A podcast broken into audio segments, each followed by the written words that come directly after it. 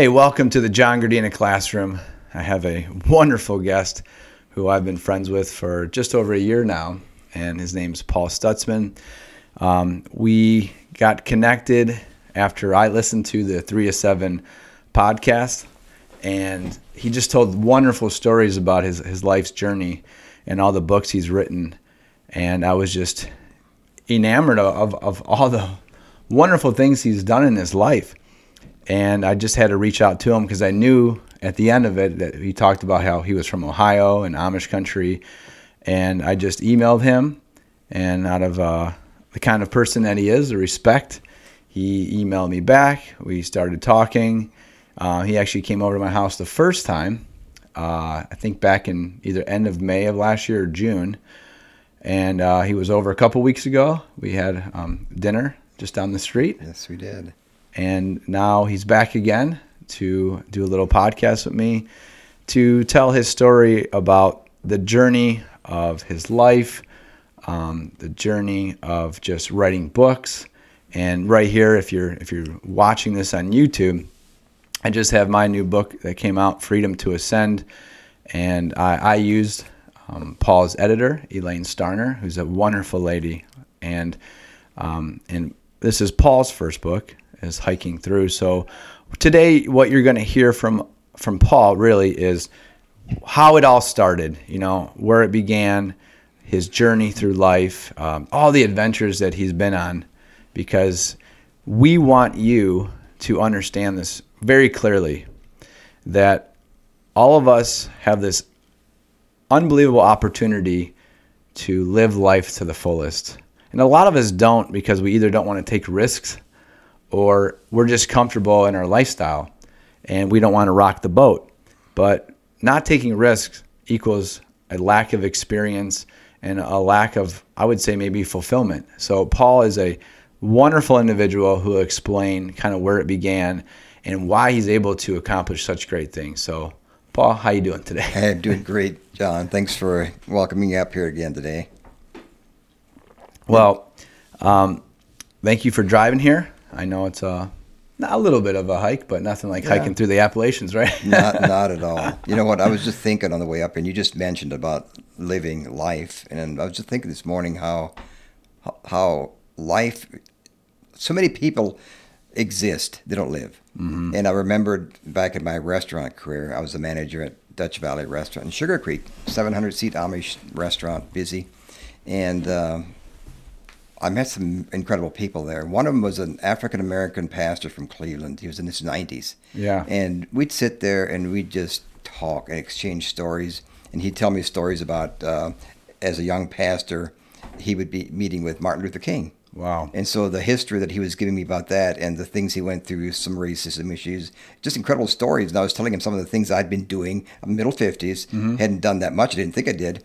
But one day he came in there and I sat with him and we told stories again. He said, Paul, he said, um, I've uh, nominated you for some kind of an award. Really? In Philadelphia, Pennsylvania. And I looked at him and said, Why? Yeah.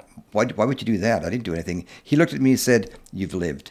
Hmm. He said, So many people just go through life existing, and you've actually lived. And now I'm actually writing a book right now, and uh, it'll be my 14th book. And the title is called, actually called On Living Hmm. It's about life. It's about living. And uh, I kind of borrowed the title from uh, Stephen King, mm-hmm. who wrote a book called On Writing. And anybody interested in writing, that'd be a great book to read. And in this book on living, there's going to be on living, on spirituality, and on writing, yeah. and just a bunch of ons. And of course, then on dying. Mm-hmm. And dying for us Christians is not the end. It's then it's on eternity. Yeah, the beginning. And so that's what the next book is about. But uh, I just and realized again coming up this morning, an hour and a half drive, thinking just contemplating my life, how it's changed so much, and I realized how in the Bible it says God had plans for us before we were born you had no idea you're going to be doing any podcasts. You no. didn't even think about that, but mm-hmm. God knew that, and God knew my journey too, which we're going to talk about a little bit more. But uh, it's just an incredible life when we have the courage sometimes to just walk through the unknown, where it scares us. There's so much joy after we get through that frightening doorway. Yeah. Uh, if we have the courage to do it. And I think that's what it is. Is um, I, you know, started this podcast and I think what happens before you do any journey, like the door, where you use Paul's example, is you you feel like you're not worthy, or or you feel like that it's gonna be a disaster if you do it. and it right? might be actually. and it might. You're right. It might be, but how do you know if you never tried? Don't try it. Right? So I guess today, you know, we want everyone to understand like you need to right live your your life and your journey cuz my one friend who was on earlier a couple months ago, John Michaels talked about it. Really the journey is the destination. Because if you look at it that way, through life, what are you doing? You're always experiencing things, new things, right? Exactly. to right. share these wonderful, um, whether it's hiking, whether it's biking, uh, whether it's through relationships, all these experiences you've had with others. So, Paul, why don't you why don't you start with um, maybe the the awakening moment for you, or, or the pivot point where you you you believe you started living? Actually, and this is ironic because you just had your 40th birthday. Yeah, this and, is week. Yeah. uh, I'm sorry I missed your party. I heard, it, heard it went well. well, you're here. That's all that matters, right? so, but uh, some people think 40 is old, and and again, this is uh, kind of tragic. But about I don't know if you in the news about a month ago, there's a this article in there about a young lady who had uh, she was like turning 30, Mm-hmm. and it was an African American lady, and she jumped off a high rise and killed herself because she felt her life had just passed her by and uh, she's a beautiful girl. She had won some uh, contests, and she was doing really well in life. But she was a, she thought at 30 she's old. And I was thinking about that this morning. You turned 40, and at age 40 is when my life turned around because I'm starting to think the first 40 years might be our training ground for God to get us ready for what's Yeah. coming next. Yeah. And so I remember at age 40, um, I was running restaurants. I was deeply in debt, and I just was kind of aimless. And I remember one night, I had just turned 40, and I literally in my living room floor, I went on the on the floor and just wept and cried out to God and said, "You know what? I've done it my way, and I'm tired of it, and now I want to do it your way." And I just gave my life over totally to God. Whatever whatever you've got for me, I'm I'm, I'm willing to do it. Yeah. And at age 40 is when my life changed. And so at age 40, uh, when I committed my life to God, and that's also when I got in the restaurant business and things turned around. I got out of debt. And uh, of course, life was going along pretty well until my wife was diagnosed Yeah. with cancer. Yeah, let's let's start there actually, because um, very similar story. Not that my life before forty was was bad or anything, but I feel like I have a new chapter of my life uh, as an author and podcaster now, and I do believe, just like you had that experience, that um, that God gave me a vision almost a year ago about influencing people to the kingdom, and I'm just trying to use my gifts and talents on behalf of Him, you know, our my, our Creator. So um, I'm gonna let Paul talk about what happened to his wife a little bit. Um, very you know tragic event in his life, and then what happened afterwards. So go tell a little bit about you know she was diagnosed with cancer and um, what happened, maybe a little bit during, then after she her passing. Yeah, it was uh, in August of uh, 2002. She was diagnosed with breast cancer, and unfortunately, it was stage four uh, when it was discovered. And I still remember the day at the hospital after the surgery.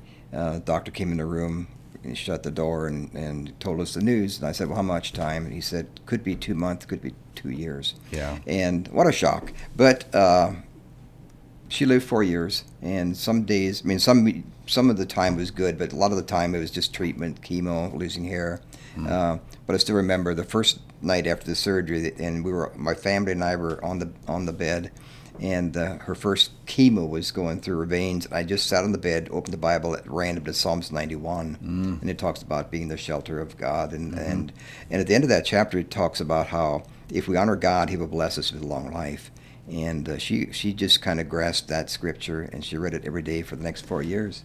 It's so crazy you say this because I've been reading Psalm 91 for the past couple of years every morning. Really? Haven't missed it. Okay. And the passage, the specific passage in Psalm 91 is I designed my, my shirt for 40 Days of Deliverance. It's Psalm 91 14. Those who love me, I will deliver. Wow. And that is might have been the, the exact um, statement in Psalm 91 because it is it's a it's a vow that God makes to us, right? Right. That if you love me, your Father, I will deliver you what from this life for eternity. Right. It's a beautiful it's a beautiful Yeah. passage. So go ahead, Paul.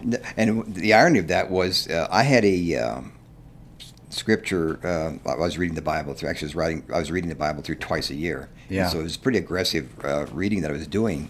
And when I started this Appalachian Trail hike on March the 31st, my reading that morning was Psalms 91. Really? And so, and it's just how God works and, and shows you you're at the right place at the right time. Yeah. And literally, one of those verses in in that in that chapter. Now I'm going on the Appalachian Trail for which I thought was six months, but I did it in four and a half. And I had a backpack with a tent, and I'm on a trail with with mm. rocks and roots. And one of those verses literally says that I will protect you in your tent mm-hmm. and from kicking against rocks. And I Yep. thought, oh my goodness, I'm going on the Appalachian Trail in a tent, and I just read that that that chapter. You know, I think I think when I, everyone needs to know this, like when you're in the will of the Father, He will use His Word as divine confirmation that you're on the right path. Right. And I think a lot of people may have never experienced that. Like you said, maybe you never did before you were 40 or 50, but He's always there, and we want to experience that. But how do you do that? You actually have to get in the Word, right? Absolutely. And uh, my pastor told me this, and some people don't believe this, but I'm telling you it's true. Mm-hmm. When Mary passed away, my pastor said, Look for signs from God that Yeah. are just for me, for you. And uh, for people who have gone through loss and you wonder the whys, uh, there are going to be signs. And in my case, that Psalms 91 was so powerful in that Mm-hmm. when I signed up as a through hiker, they keep track of how many people do this hike every year. And in Georgia, I signed in and my trail name was Apostle. We might talk about that a little bit. Yeah. But I was hiker number uh, 391. Mm-hmm. And so I didn't think about it. But halfway through at Harper's Ferry, again, that's where the headquarters is, and they keep track of us. So I signed in there. I was hiker number 191, which means I passed 200 other hikers as a 58 year old man. That's pretty good. Well, that's real good. But then August the 13th of 2008, when I was at uh, Baxter State Park, that's where Mount Katahdin is. That's where the final hike up the, to the mountaintop is. Again, signed in at a ranger station, and I was hiker number 91. Wow. And It was just like God was saying, you know what, you, your wife is in heaven. She's fine. Go Yeah. finish your hike, and go back and write this book I told you to write. And uh, which I, I honored that that request. But I want people to know, especially people who've lost their spouse or loved ones or whatever, that uh, look for signs from God that things are okay. Yeah, my when my grandfather passed a couple of years ago, we came home and um, there was this, literally this cardinal sitting in our back door, and the same cardinal has been there ever since. Really? every day. Wow. So we feed him. We feed him and his wife now. Yeah, well, Yeah, maybe that's an enticing Yeah. way to, to come back to the house. But you know what Yeah. though, um, that's that's my also when my wife's best friend passed away.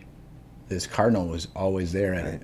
Always there. And I think, like we said, you know, God uses the word or He uses nature, and he, he uses, you know, in our my case, the cardinal. right. So, Paul, ta talk about. Um, did you when you were on your Appalachian Trail hike? Did you know you were going to write this book? I had thought about writing a book about a hike. In fact, I had when I was a restaurant manager. I always knew I'd write one book in my lifetime. I thought it'd be when I retired, and the book was going to be called "About Life." About or, or it's no, it's going to be called "It's About Living," just Okay. about life. Yeah, yeah. And I had a folder at the restaurant. and I'd stick some stories in there. But then when I'm on the tr- on the Appalachian Trail hike, and I had invited God along as my hiking partner and asked him questions: Where were you when Mary died? Is there a reason for this? Is there anything to it? And uh, I start realizing that the Appalachian Trail was a trail that could help me tell stories. And so as I did my hike, I would journal different stories. But the, the, the book became different than what, what I had thought it would be. So this is a book about a hike, but it's also a book about healing and Yeah. how, how God brings healing to your life. And so that uh, I always knew I'd write one book, but I never knew, I, I just never imagined that I'd do more than one. Uh, but it's again, when, when uh, we make a risk, I took a risk. I quit a job at age 58. Yeah. And because of that, and I did that because God took my wife. Now, if Mary hadn't passed away, uh, I would have stayed at work, uh, and would and these 13 books wouldn't have been written.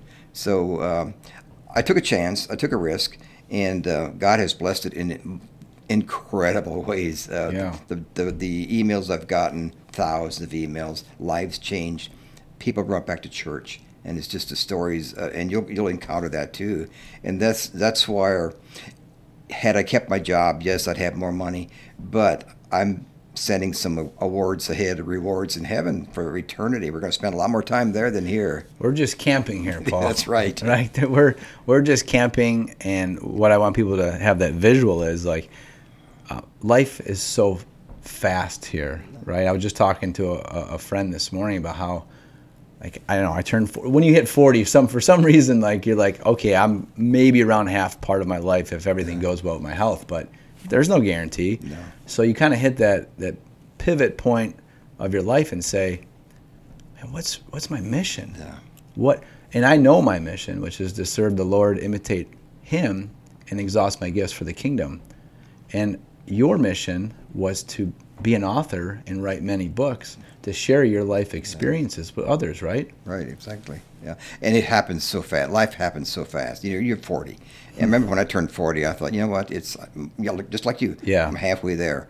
And uh, now I'm like 31 years beyond 40. And I look back, 40 was just yesterday. Yeah. But now it's been 31 years of yesterdays ago that I was 40. And uh, when I turned 70 a year ago, I, I told God, God, I said, I want the next 10 years to be the best years of my life. I want to do, I want to do whatever you're asking me to do.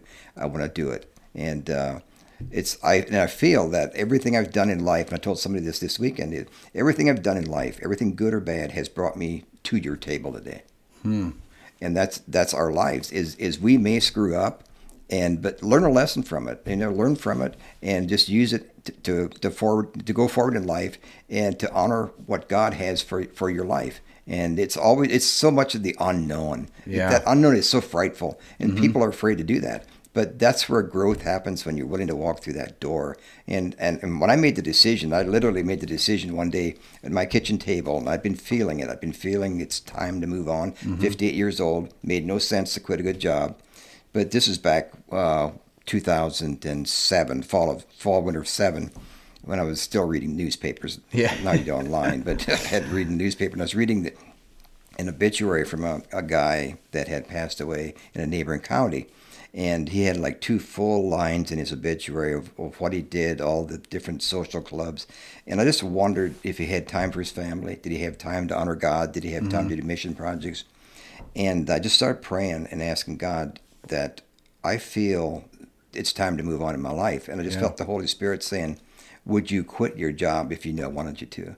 And I thought, Yes, I would. Yeah. And that's that day I realized how there's going to be a day when people are going to read my obituary. Mm-hmm. And I realized I could have an impact on that. I could have a big impact on what that read when they read it. And I thought that day, I want that to be exciting.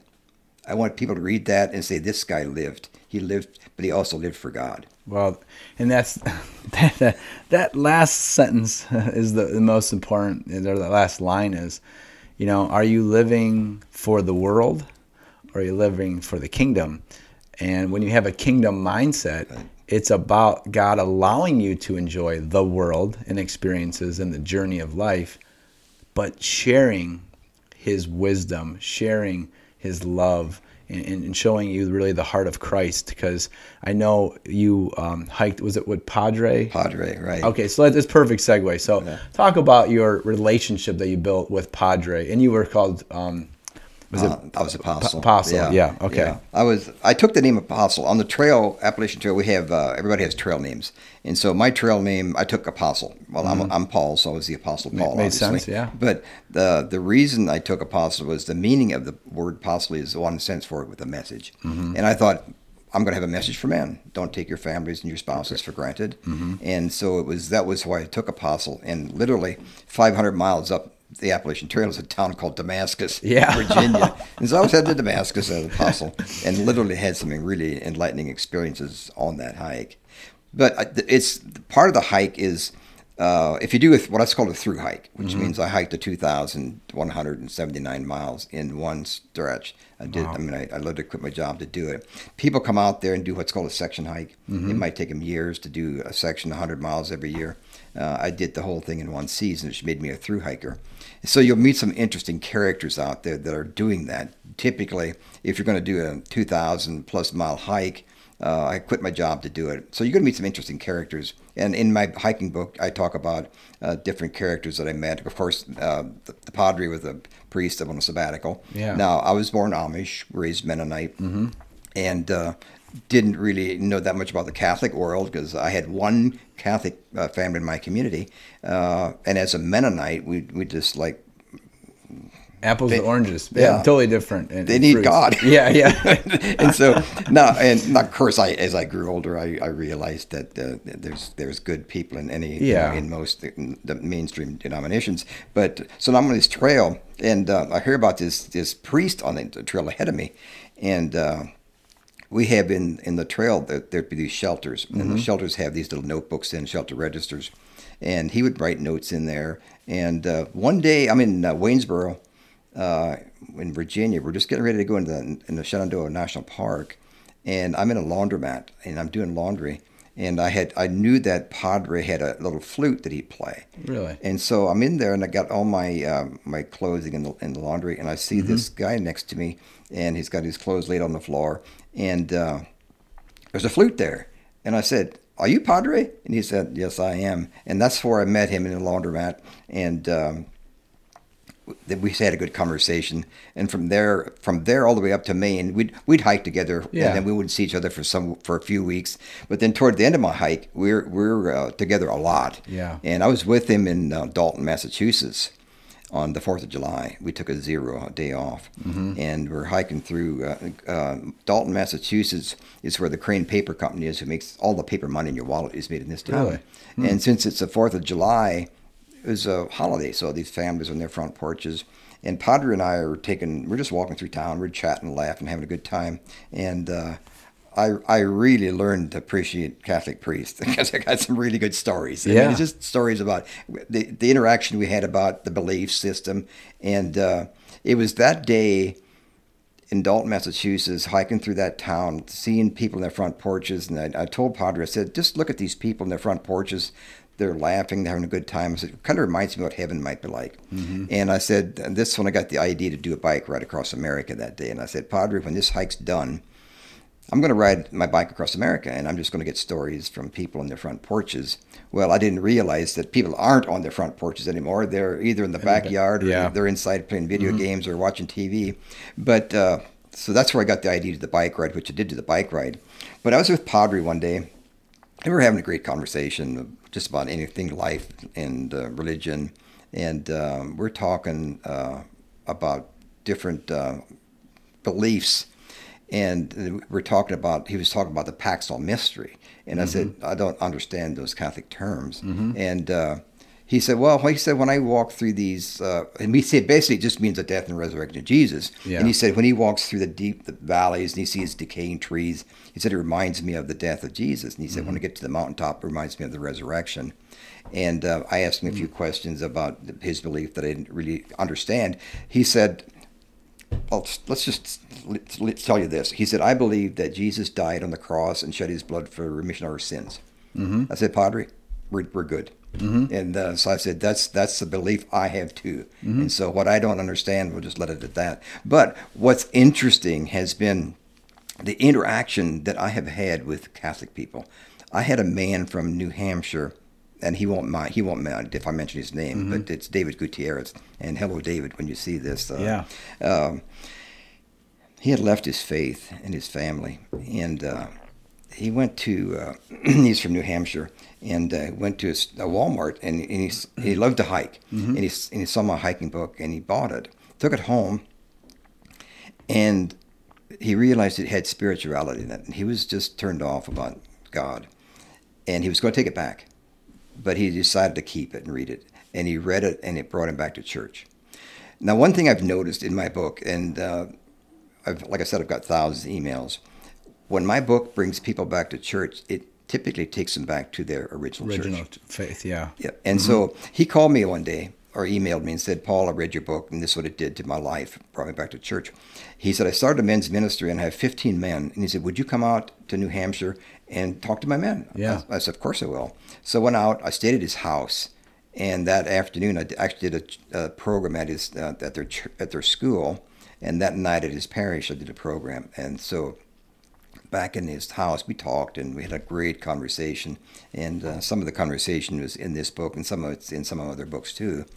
But uh, he was uh, last uh, fall. He's getting ready to retire, and again, he was kind of at a point in life where he had to make decisions. And he came to my house again. And while he was there, he read my "Don't Wait Too Long" book about mm-hmm. not waiting too great long. Great book. Life. I read that one. And, yeah. Uh, he now has 100 people in his group, and they go to Honduras and they build uh, hospitals for leper colonies. Wow. And I realized how I honored God and left a good job and believed that there's a message there. Yeah. And because and then now David Gutierrez uh, is a man that has because of my writing and honoring God, it brought him back to church. And uh, then the Don't Wait Too Long again brought him to tears when he realized what he had done to his family. Mm-hmm. And literally on his way home, stopped at a motel and wrote letters of apology to the people he had hurt. Really? And uh, it just it was just amazing how God has used. I have a high school education. I shouldn't even be writing books. No, that's not true. Yeah, no, but, Paul. no. You know, it's like, but no, but God. I tell people God uses the the foolish to confound the wise. and I'm, I'm Exhibit A. Oh, you know what? God is he if you look if you look in the Bible though, look at all the characters that um, that are in there that yeah. you would never think would be um, rise to such. You know, just I, I, think of David. I always think of David. Yeah, he, my favorite character. My, mine too. And and the reason why I think probably for both of us is he was the youngest. He didn't have strength. He didn't have this masculine build, and he was just a shepherd boy who was obedient to his father. Yeah. And because of that, you know, he had the seal, or I mean, the oil poured over him, and he became, you know, the king of Israel, yeah. right? He slayed Goliath, and, and he this mighty warrior he became, uh, and he he was the greatest king besides Jesus Christ who ever reigned, right? You know, yeah. And but the crazy part is, is like we don't what the world thinks of strength and might is not how God looks at it. He looks at your heart, yeah. and I think that Paul, you have a a very wise and, and loving heart. And because of that, you're honoring God. And I've learned this in my own life now. When you honor God by doing His will, which was to be led by the Holy Spirit to take the trip uh, on the Appalachian Trail and write the book, you've changed hundreds, if not thousands, of lives from probably this book alone and all the other ones you've done. And it will for forever because they're always going to be there. Right. So, I mean, I think for for everyone is just you have to kind of get away from the chaos of the world and be reflective. So maybe you do need to go take a hike or maybe you just need to get take a pause period from from work and find out what's your calling, what's your purpose in life because before you know it like Paul and I said, you're going to you're going to be older and think to yourself, what's my obituary going to say? Exactly. Yeah, right? Right, exactly. So, I mean, Paul, talk about, you know, maybe not in, in, detail of each thing you've done ever since the hike, but the hike was like, I call it the trampoline effect, where the hike through the Appalachian Trail led you to uh, biking across America. And then I'll let you explain the other journeys you've done okay. since then. Two years after the, uh, the hike, I did do what I was talked to Padre about there in Dalton. I did the bike ride across America. Uh, except instead of doing across country, I did corner to corner, mm-hmm. corner Washington State to Key West, Florida, and uh, quite an adventure. And the book itself, Bob, uh, biking across America, uh, is about the people I met, mm-hmm. and that's that's the journey in life. Is the Absolutely. people we meet. You know, we can have adventures and hiking, biking, whatever, but it's the people we meet mm-hmm. along. And, and on that bike ride, I met some incredible people, uh, and uh, we could go into some of the stories, but we'd be here for hours. Yeah, and sure. uh, then I got this. I remember coming across the Mississippi River in Cairo, Illinois, and looked down. So this Mississippi River, so these barges, and I thought, hmm, I should kayak this thing. so I, I was gonna. So I bought a kayak, and I was gonna kayak all the way 2,600 miles from wow. Lake Itasca, where it starts, down to New Orleans. Actually, it's 100 miles beyond New Orleans is where it ends. Mm. And so I did. I did the, bought a kayak, bought a really good kayak. I bought a sea kayak. I didn't even know what I was buying, mm-hmm. uh, but I bought a Kevlar kayak, and um, it was a great kayak but it was the wrong kayak for the swamps and lake and and uh, Mississippi River starts in Lake Itasca in a, in swamps. The first yeah. 100 miles is swamps. So I had a rudder, but I couldn't use it because I was so shallow. Mm-hmm. And so the first uh, nine ten days I was in swamps, just Miserable. miserable, Oh, yeah. miserable, miserable. And then I got to a lake crossing, a seven mile lake crossing, where I got in a storm and literally thought I was going to die. And Jeez. and after I got out of that swamp and realized what I had, I had a sea kayak, which was the wrong kayak for the swamp, but it saved my life on that lake. Wow. And that's that was short circuited by, um, ironically, my sisters and cousins had been on a bus trip across America, which I had been invited on, and said, "No, I'm going on a on a kayak trip." Yeah. They happened to be coming through the town of Cohasset, Minnesota, where I happened to be. Happened, happened. Happened, yeah. and so I bailed and came home. And the story that is my a book called Mississippi Misadventures, and it's a book about that. so It's not. A, it's like 10, 11 days, but it's the most adventure-packed eleven days of my life, uh, and the most miserable too, as Yeah. as that goes. Um, then. Uh, I did a hike across Spain on the Camino de Santiago. yeah. That's a really great hike. I'd recommend that for husband and wives. But it's it's a shorty. It's like 600 miles, something like that. But it's Uh, rough terrain, though. I've heard, but I've heard other people have done it. The first section is the Pyrenees Mountains, Mhm. uh, which is probably the toughest. The second part is called the Meseta. It's kind of plains. Yeah. And the third part is Galicia, which is farmland. Um, I found it pretty easy, actually. Well, you, you that's someone who, who hiked over 2,000 miles in the Appalachian Trail. But for those who've never hiked, I'm sure Yeah. it could be rough. Well, the thing about that hike is um, you stay in these little hostels called albergs. You can actually have your luggage taken to the next alberg Hmm. where you can just walk with the day pack. And so, and you can also do like the last hundred miles. You can do that and still get what's called a Compostela, which is your certificate of, of doing that hike. And it's a very spiritual hike. Yeah. At night, I'm in uh, these cathedrals every night uh, with the masses. Not the masses, of course, in in Spanish. Yeah. But I have discovered that I don't care if I understand the language or not. When I'm in these beautiful buildings, see the stained glass, and you can just feel the Holy Spirit. Yeah. And I don't care if you're any state in America and in any country, when you're somewhere in a in a church, uh, you don't have to understand the language because it's the language of, of the Holy Mm-hmm. Yeah, Spirit, the yeah. language of God. Mhm. And uh, the, in, a, in, a, in a place like that with all these other hikers from all around the world, it's just the, the the beauty of that hike is the people you meet because there's people from all around the world that do that hike.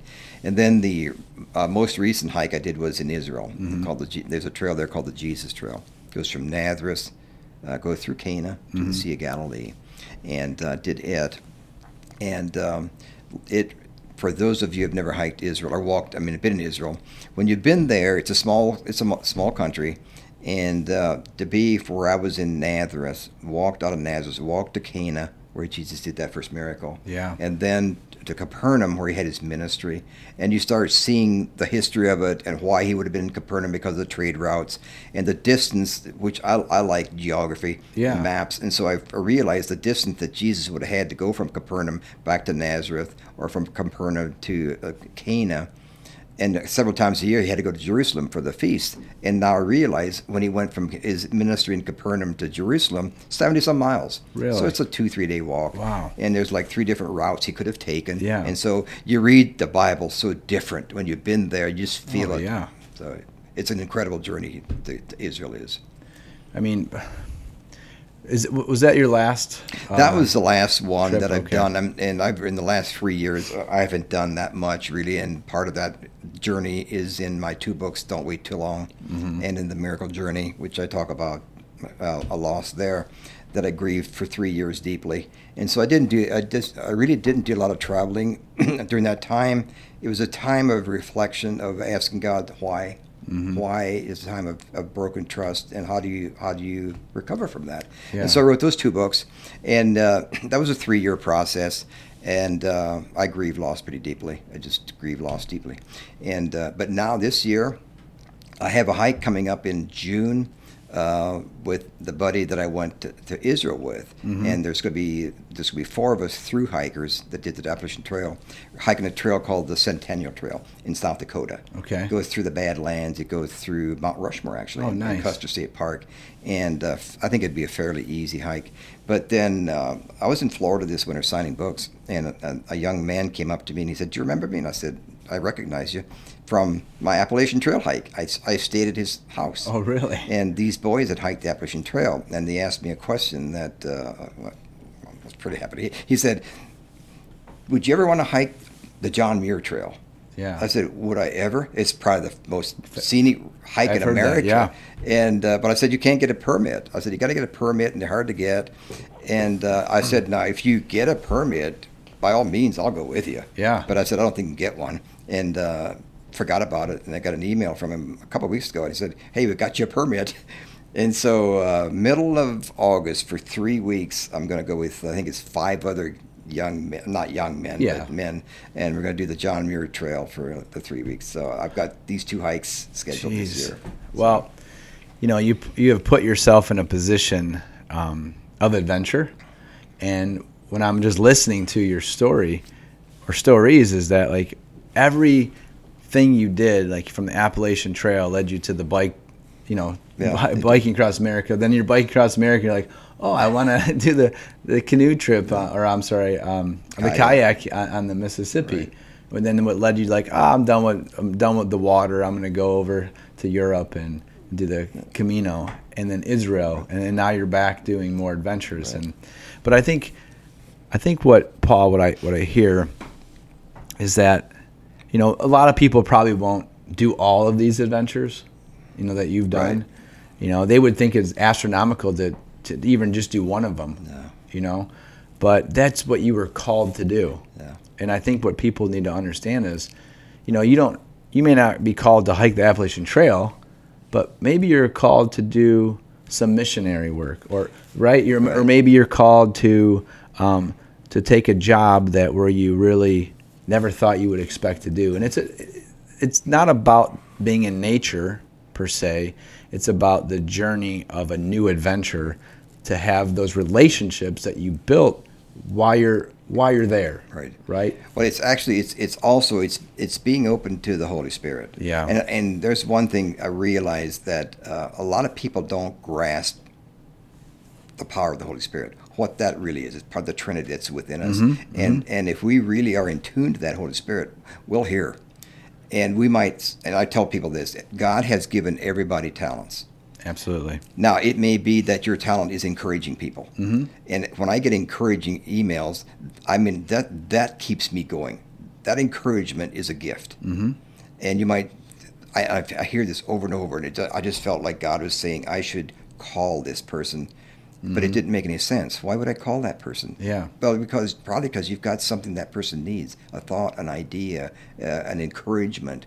And that's how the Holy Spirit works. And so, just because you may think oh, I'm not, I'm not a great whatever, Yeah. art, artist, athlete, whatever, there is something within you that God put in there that it's your talent, and God has things planned for us, people that we're to meet, and don't miss those opportunities. They really, really, Well- they're there.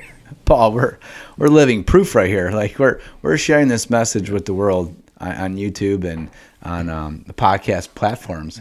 And if you would have told me a year ago when we just started our dialogue, you know, through emails, Right. he's like that I would have one my own podcast, two I'd have my book written, and then three to be sitting at my table talking about our books. I know obviously more of your journey. I would have said there's no way. Right. In in a year's span, right? Right. But God works in, in mysterious ways. that He does. It's incredible. but you have to listen. And Paul, I, I know I, I know how I hear the Holy Spirit, but what's one of the ways that that you can you hear his um, calling or prompting? I hear it when I go walking a lot. And that's why on the Appalachian Trail, when I had given up my job, my wife has passed away, and my children were grown, I really had nothing anymore except I had God and Yeah. Jesus. And I'm walking along and I'm just talking like I'm talking to you. And I'm thanking Him for this, I'm thanking Him for that. Nature to me is very healing. Yeah, I agree. Uh, nature, flower, I love flowers. And uh, it's just when I'm walking out in nature, even when I'm walking, I was talking to somebody this weekend about walking.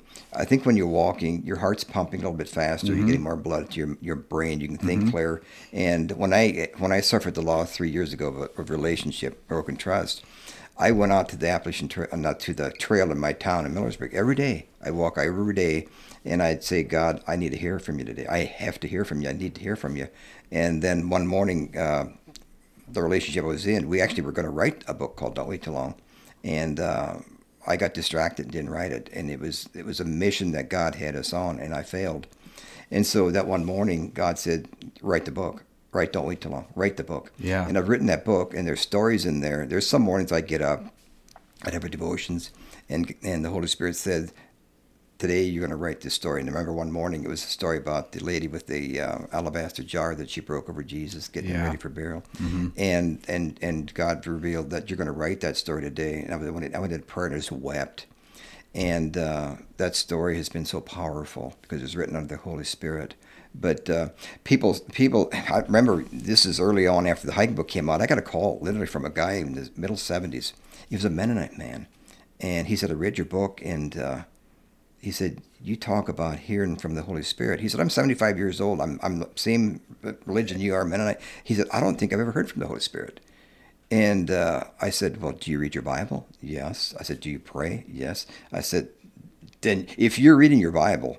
And your mind's open, you will hear. Yeah. from the Holy you just will. Yeah. And so, and so many people, I, I maybe maybe they expect want this wonderful, overwhelming thing, and it can happen because it's happened to me, and it's, I'm sure it has to you too. It- it has. But it may just be this little subtle idea, thought mm-hmm. that you should do this, you should call somebody that you think, well, that's that doesn't make any sense. But the more you do that, and the more you avail yourself to that, the more you're going to hear too. I, Paul, I think for everybody, I mean, for me, very similar to you, is when your heart's moving. Um, for me, because I'm a, I'm a runner, okay? So when I'm out in the morning every day, I just have this sense of clarity. And you, you have more of a grateful heart when you sweat for some reason. I don't know. I, I, it sounds crazy, but when you when you sweat and you actually I don't know if just the way God designed us as movers, that you you almost have this this clear, conscious, clear spirit to where the Holy Spirit can work with you more than just being sitting down. Right. And I'm not saying I'm not saying you can't hear the Holy Spirit that way, but I have found and it sounds very similar, Paul, that we both hear from the Holy Spirit more when we're moving Right. and in nature. Yeah. So to everyone out, out there, like our advice would be move. Yeah, move. you, if you want to have the movement of the Holy Spirit upon you, you got to move your body a Yeah, little that's bit. That's a good statement there. Yes. Yeah. So, well, talk about. Let's. Um, I want to get towards towards the end here a little bit. That, you know, what is your? You said earlier about your mission, your last ten years, that you wanted to be the most. Uh, I think I can't remember the word. It was growth or most joy or. What was that? Well, I, I figure from in ten years from now, I'll be. Man, I'm almost afraid to say it. Eighty? Wow, that sounds old. Ooh. You're not old, Paul. No, I'm not. I know I'm not. I, I You don't tell- look old. I'm not.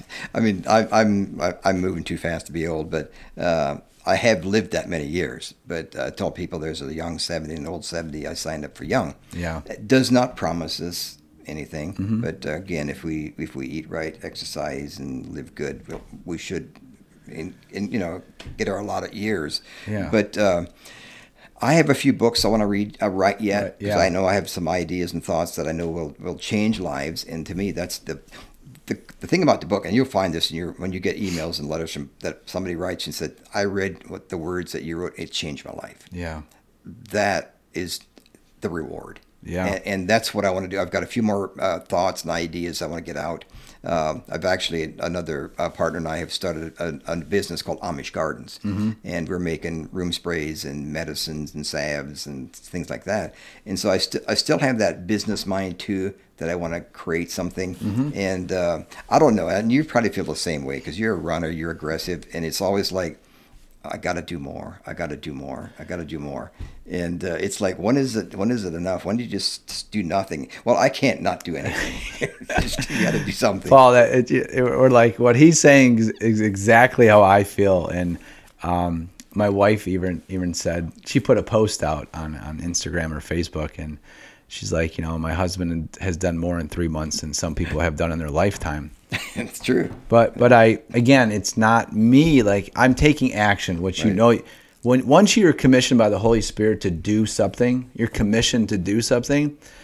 I always tell people it's disrespectful to the Holy Spirit and to God Right. to not do anything. So like if you have these talents, which is even with a high school education, all right, to write and to tell your story and about your journeys. Like that's what you're called to do. So and I feel the same way. Like I'm, I feel like I have a story to tell, and in my first book is is literally about how you can improve your life when you're on mission from God, right? right? And and there's strategies that I have learned in my 40 years that have made me. I don't really like the word successful, but let's say um, impactful right. To others because we as Americans have become more comfortable and that's an issue. Right. We we're not producing anything. Our fruits are bare, right? Right. So I think what Paul and I were trying to say is like you all all of you have gifts and talents. Why aren't you using them? And why do you think most people don't use them? Because they don't know what they are. I would agree with that. They just don't know what they are, and sometimes it's a, just ask somebody. You know, just ask them what What do you see in me that could help other people? uh, or pray about it. And and the fact that it, that they question it is a good is a good thing. It really. is, yeah. And I think what I've been doing this year is with my students. Um, it's called 16 personalities test, and what it does is it goes through a bank of questions and a rankings, and it only takes 10 minutes. Right. And it gives you a four letter code, and it out of these 16 different personalities, it gives you one that pretty much matches your who you are. Right you know, based on your what you like to do, what you're interested in. So, like I would tell people, and I'll put it in the show notes um, on this podcast, is go through that 10 minute test and and just reflect on what you read. It may not be perfect, but it's going to tell you what your strengths are, what your weaknesses are, and then what do you do from there is on you. Like, but I would say this: um, what what Paul has stated throughout this whole conversation is, if you don't act, expect nothing. Right. And I mean that like the, experience, the, the the views, the relationships. But if you would literally, and this happened to me, Paul, in my small story, in my little journey of life, is I went out for a, a 20 uh, mile run uh, a little over a year, about a year and a half ago, and I saw these three runners up at up at the crack of dawn like me with their head torches on. Kevin Rose, the head torch, and I just I passed them on this big hill and about half an hour later, I saw him again, and I was prompted to ask, just, can I run with you? And they've been my running group ever since. Wow. Every Saturday. Because of a choice you made, It's a long decision you made. One yeah. one simple right. question. Right. Can I run with you? right. Yeah. One thing too, you're a you're a school teacher. Yes, sir. Now, what we do a lot of times too is, uh, and for people who are questioning their talents, you may actually be using your talents not knowing it a school teacher plants seeds. Yeah. I remember I had a teacher in school, and uh, he was only there for I think two years. I had him one year in in my literature class, and uh, he left, and I think went to the Peace Corps. This mm-hmm. I'm going back to the late '60s, and um, after I uh, got out of high school, and well, actually, then later became an, an author and was writing books. I wanted to dedicate one of my books to my school teachers who had I'm in I'm in their classes, and a lot of times I'm bored. My mind's actually outside, my body's inside, but they are planting seeds. They're planting mm-hmm. seeds, mm-hmm. and so I wanted to dedicate one of my books to my teachers, and so. Uh, I, I did do that, but I didn't know some of them had passed away, and I wanted to recognize that.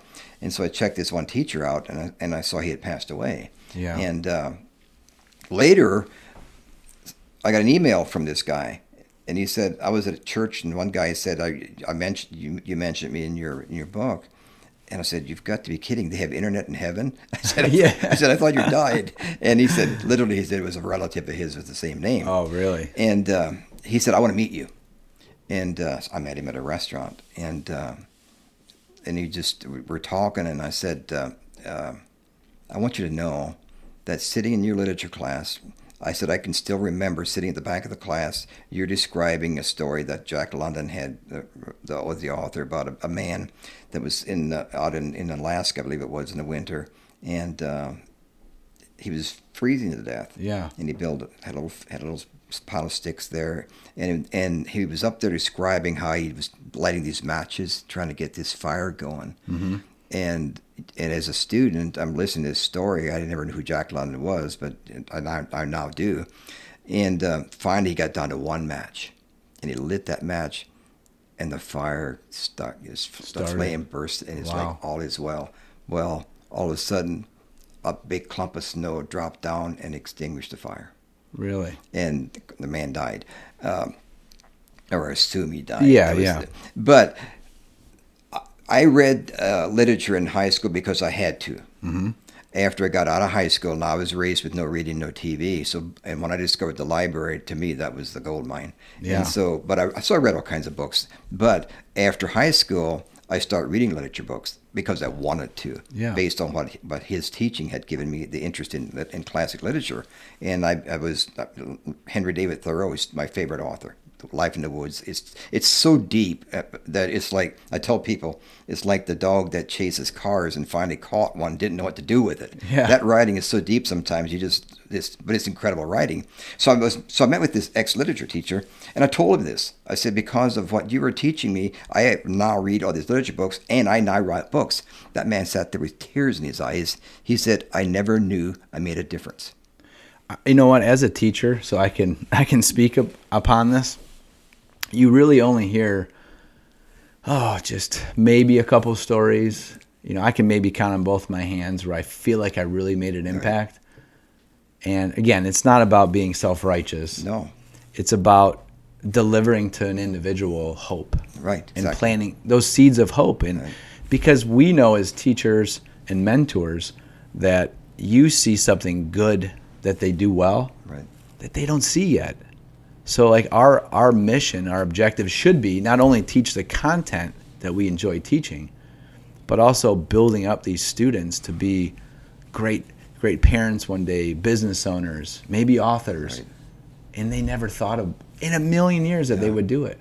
And that's the beauty of life is that we should all be building each other up whether you're a teacher or not you know as a parent or um, an uncle or wha- whatever it is. So you know paul uh, I man, we could sit here all day, and I, I, love these conversations. Um, so one thing that I want you to tell the listeners before of how they can reach you and how they can reach you and read your books is, what's the big message? Since you lived such a, a fascinating life of, of your of your seventy some years, and like that obituary message that you talked about earlier is, what would be I'll, I'll paint a picture for you. you. Get to heaven. What does God say to you that you wish you want to hear? Maybe I'll put it that way. Yeah, actually, uh, if if you want that actual conversation, it's actually written in "Don't Wait Too Long." Um, when I when I write about approaching heaven, what I want God, what Jesus to say, and I want Him to say, "You're here because you didn't wait too long. You made the decision to honor me. You made the decision to follow me. You made the decision to give your life to to Jesus."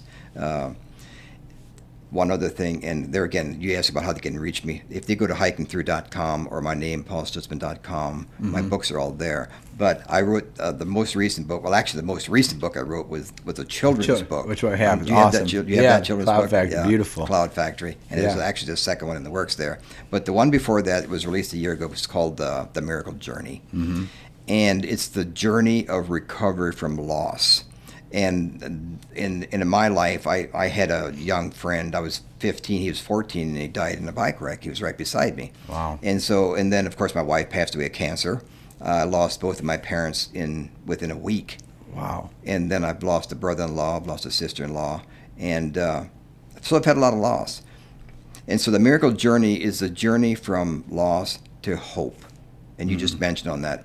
That book, The Miracle Journey, is about hope. I don't care what you're going through, whether it's the loss of a spouse, a child, a job, divorce, whatever. Yeah. There is hope, but there's a journey involved. And I write the book, The Miracle Journey, based on the children of Israel. They were in Egypt, but they belonged in Canaan. Mm-hmm. And to get there, they had to go through a wilderness. Now, they could have done it in 11 days, but for some reason, God knew that that 11 days probably wouldn't have worked right. So he took them through a, a 40, 40 years. And or again, they were they were at the border and wasted and spent 38 years wandering about there. But during that time, they spend a lot of time looking back. Mm-hmm. And we do that when we go through loss. We our spouse passes away. We, look back with regrets, uh, which is normal. But our hope is not in the past; it's in the future. Just like the children of Israel, their hope was in Canaan, but they had to go through this wilderness, and that's the journey called grief. Yeah. But my my message is there is hope. Just keep going. Don't stop. Just keep going through that journey. Feel it. Feel it. Live it. Too many people don't want, especially men, uh, they don't want to grieve. It's painful. Mm-hmm. We're problem solvers. So our spouse passes away. Pain is intense. How do we solve our pain? Well, we get married again, and we do it too quickly. Yeah. And so it's and that couldn't be any any loss. Could be a divorce and getting married too quickly. It can be losing a job and it, it's anything. Mm-hmm. It's you got to feel the pain. You got to go the journey. And uh, once you get through that and you've grieved it, then you're ready for the, the for the, the new life. But just know when you're in the middle of it and you feel like tomorrow, today, and tomorrow is just not worth it. It is because there is hope. One more day, one more day. We they were always told on the Appalachian Trail. People ask me, "Did you ever want to quit?" And I said, "Yeah, every night. I want to quit every I'm day." sure. I'm but sure. they- we're, we're told is if you really plan to quit when you're doing a through hike like that, at least go one more day. Day. And Yeah. that's the same when you're journeying through your grieving. You know, don't give up because there is hope, and your hope is in Canaan, and that's where you're heading. And I wrote the I wrote the miracle journey as I invite some Old Testament prophets along on our mm-hmm. journey, mm-hmm. and as we go on this journey, we put down signposts for people that are following us. Hey, just follow these signposts. It'll, it'll take you to Canaan, and that's what the miracle journey is about. And Wow. people who suffered loss and they read that and realize this this guy's been through it. He understands loss, and uh, so that that book is a pretty powerful book for people who've, who've suffered loss. Yeah, I mean, I, I think my personal experience, and you have way more wisdom um, in your life, but I think if everyone would understand that you're gonna struggle, and I look at it, you know, as as Christian men, is that I don't look at it as a negative. I actually look at it as a embracement period, because there's no one who suffered more than Jesus Christ, right? Right. So when I suffer, I try to put myself not in Christ's shoes, but to be there on that journey to the to Calvary and say, you know what, you you did this, right? Right. To save us for to get to Canaan, to get to heaven, right? Right. So whenever you have that that suffering period, my best advice would be just put it on Christ. Be be with him on that on that journey. Because when you do that, the Holy Spirit comes in. This is what I I, I have felt strength from the struggle, Yeah. whether physical or emotional. And once I align it with Jesus Jesus' suffering, something happens where this burden kind of comes off. And it, it allows me to um, feel fulfilled that, you know what?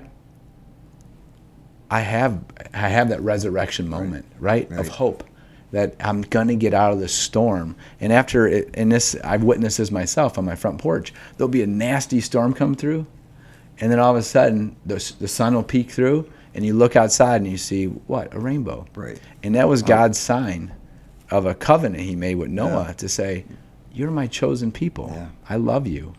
So I think for everyone, you know, just with Paul being here, such wisdom um, from everything he's done. You know, not just the hiking, but how to live life. Um, one, I like that one signpost at a time to get to the destination. But again, to have the destination of eternal, um, just being eternal paradise, you got to enjoy the journey. But we know you were going to embrace suffering through that. Yeah. But live one day at a time. So, what a great message Paul gave to us today. Anything else, Paul? Well, I would tell people uh, on the Appalachian Trail, there's a sign on top of Mount Katahdin that, that, it's the end of the trail. Mm-hmm. And for me, it was so easy sometimes to get up there and uh, I just want to get that sign. I just mm-hmm. want to get there. And in life, so often we have these destinations in mind, and that's mm-hmm. so focused on that we miss the day to day journey. The, the joy is in the journey. The joy is in the day to day journey. And because because when I when I hit that sign on, on uh, Mount Katahdin, I realized I had no job to go back to. Yeah. And my wife was gone, and I thought, this is it. It's over. Yeah. And but then, of course, I realized I needed to write a book too. But uh, there's also these things in life when we get these storms in life, it causes our roots to go deeper. Either it'll either be deeper or we're going to be shallow. I Mm-hmm. Hiked through um, the Smoky Mountains, and a storm had come through there and literally uprooted these trees. Huge root systems uprooted. I was in, uh, I had just left West Virginia. I was in Maryland when a storm hit me, and I wrote about the storm in here. And it's a horrible storm. The tornado came through, ripped out hundreds of trees. And out in, a, in an open field was an oak tree. And I literally went out there and grabbed that tree and held on to it for dear life. And its roots were deep enough to hold me. Yeah. Because it weathered storms. And so when the storm comes, get your roots deep in Jesus, and you'll weather any storm that comes along. And uh, just, you see it in life how many people a storm comes along and they just they don't know what to do, and it's just like they, they give up. No, weather it, you get stronger. Your roots are going to go deeper, and you'll be able to weather these storms. And I think that's um, that's so true, Paul, because people I have wit- I mean, I've witnessed every day. People don't know what to do. Their their emotional states are very unstable because they haven't found peace and joy in Christ. So once you once you know that and you know that you're going to be taken care of, you'll be delivered because you love him. Go back to Psalm 91. Absolutely. You're going to be protected by his love. He wants to protect you and love you throughout the journey of life. But the question is, are you allowing him to come into your life and your heart? Now, we both talked about Psalms 91, and I want people to know whatever you're going through in life, there are verses in the Bible that will absolutely help you. When I was mm-hmm. going through my pain of the loss of the relationship, I, I literally, on my phone, I've got dozens of scripture verses mm-hmm. that I read about hope and, and I go back to David. I love David. Oh, I you know, know. he would he would there's one chapter in there. He's lamenting and he's cursing his enemies and may they be this, may they that. I'm this, I'm lost, I'm hopeless. But yet I will praise you. Yes. It's like I'm Yeah. thinking that's me. Yeah. So, well, Paul, thank you for um, coming on today. John, I enjoyed it. It was. Uh, it's always a pleasure to to be in your presence. Um, talk about the journey of life. Talk about the importance of Christ in all of our lives, Yeah. and uh, just you know, for everyone, please just take action, move your body, listen to the Holy Spirit, and once you do that, your life, the trajectory of your life changes. So everyone, be good, be blessed. Uh, we both love you, and this class is dismissed. This episode is brought to you by Survival Rubber. Survival Rubber, which is the most packable, portable, reliable fire starter on the market. No ropes, blocks, chunks, powders, or even portions. Slim and sleek packaging so you can throw it in your wallet, pocket, pack it up, fits in the palm of your hand whenever you need it to light it up and get the fire going. You can purchase Survival Rubber at survivalrubber.com or on Amazon. If you are really enjoying this show, please, it helps me so much to promote this to different areas of social media and to get the word out for people to listen. So if you can, just find the show online, view it in iTunes. Once you're in iTunes, select ratings and reviews. Select a star icon to leave your rating. Hopefully, it's a five star. I appreciate it. The pop up window is going to appear for you to write that review. So, if you could finally do this for me, if you haven't already, please re- leave a review and please share on your social media.